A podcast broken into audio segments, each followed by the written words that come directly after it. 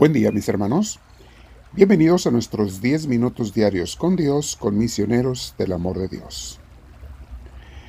Nos sentamos en un lugar con la espalda recta, un lugar tranquilo, nuestros hombros y cuello relajados. Vamos a respirar profundo mis hermanos y pedir a Dios que venga a nosotros. Algunos a veces venimos a la oración con alguna preocupación, con algún estrés. Bueno, Vamos a ponerlos al pie de Jesús, a los pies del Señor, y vamos a pedir a nuestro Dios que nos libere de todo ello y que nos permita estar este tiempo con Él, donde recibamos también luz, guía, orientación. Me quedo en oración con el Señor todo este rato y le digo, Señor, guíame tú. Vamos a meditar y reflexionar, pero guíame tú, Señor, te lo pido. Amén. Mis hermanos, vamos a tocar un tema hoy sobre el amor a Dios. El tema se llama amar a Dios en primer o en segundo lugar. Si le preguntamos a la mayoría de los cristianos que si aman a Dios, probablemente casi todos ellos nos van a contestar que sí. Y nosotros mismos, si nos hacen la misma pregunta, pues también vamos a decir que sí lo amamos. Pero hay otra pregunta, más importante quizá pero lo amo en primer lugar en mi vida más que a todas las demás criaturas? Esa sería la pregunta clave para los cristianos.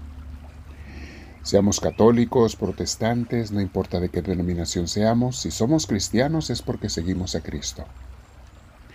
Y si contestamos con honestidad esa pregunta, mis hermanos, algunos tendremos que responder que no, que no lo amamos en primer lugar. Porque sí amamos a Dios, pero no más que a mis hijos, no más a veces, no le doy más tiempo a Él que a mis proyectos o más atención, no le entrego mi corazón más a Dios que a mis planes o mi trabajo, o que va, no voy a amar a Dios más que a mi novio, a mi novia. Ven mis hermanos, una cosa es amar a Dios, pero otra cosa es amarlo por sobre todas las cosas. ¿Cómo debemos amarlo? ¿Y cómo sé si yo amo a Dios en primer lugar? Bueno, es como cuando estás enamorado. Casi todo el tiempo piensas en tu ser amado. Solo quieres estar con él o con ella. Esperas con ansia el momento de encontrarle. Cuando estás con esa persona no quieres que el tiempo pase. Todo lo que haces durante el día, de alguna forma, lo haces con la intención también de agradarle, a tu, a tu ser amado. Si tú sabes que necesita algo, quieres dárselo, quieres servirle, quieres agradarle en todo. Si tú amas a Dios por sobre todas las cosas, mi hermana, mi hermano, entonces Dios será tu enamorado antes que todos los demás, antes que todas las criaturas. Algunas personas preguntan, ¿Pero qué no debo amar a mis hijos primero?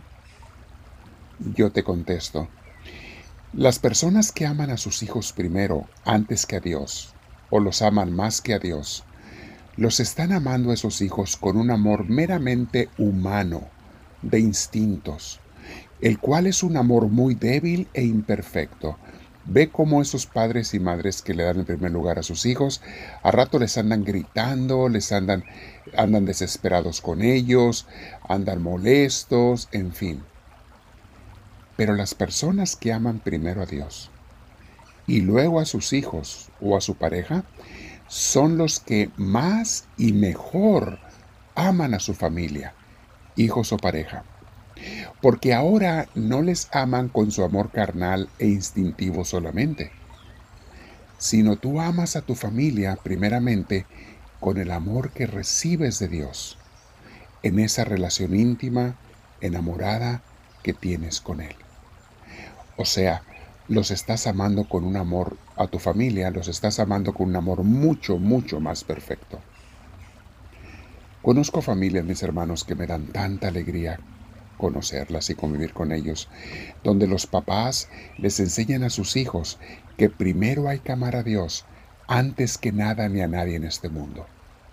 Les piden que no empiecen el día sin hacer una oración, que antes de comer bendigan los alimentos, le den gracias a Dios, que al dormirse igual, los invitan o a veces hasta los obligan a rezar oraciones en familia, puede ser el rosario u otras, o a leer la Biblia, meditar un pedazo de Biblia.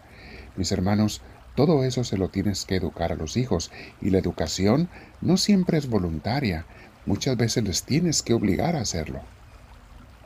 Estas familias hacen oración juntos, hablan de Dios, acuden semanalmente y con perseverancia, perseverancia a su iglesia.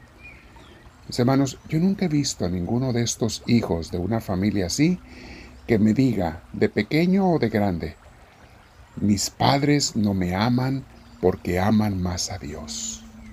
Nunca he escuchado una queja similar, mis hermanos, de un hijo que diga, yo resiento que mis padres aman más a Dios que a mí. Al contrario, estas familias bien centradas son las que he visto más unidas. Aquellas donde Dios para todos ellos, por educación de los padres y ejemplo de ellos, donde Dios es el primero en el hogar y en el corazón de sus miembros. Escuchemos lo que nos dice la palabra de Dios. En Colosenses capítulo 3, versículo 1 y siguientes. Por lo tanto, ya que ustedes han sido resucitados con Cristo, busquen las cosas del cielo, donde Cristo está sentado a la derecha de Dios. Está muy claro ese versículo, mis hermanos. Si somos de los que creemos en Cristo y nos hemos entregado a Él, hemos resucitado con Él a una vida nueva.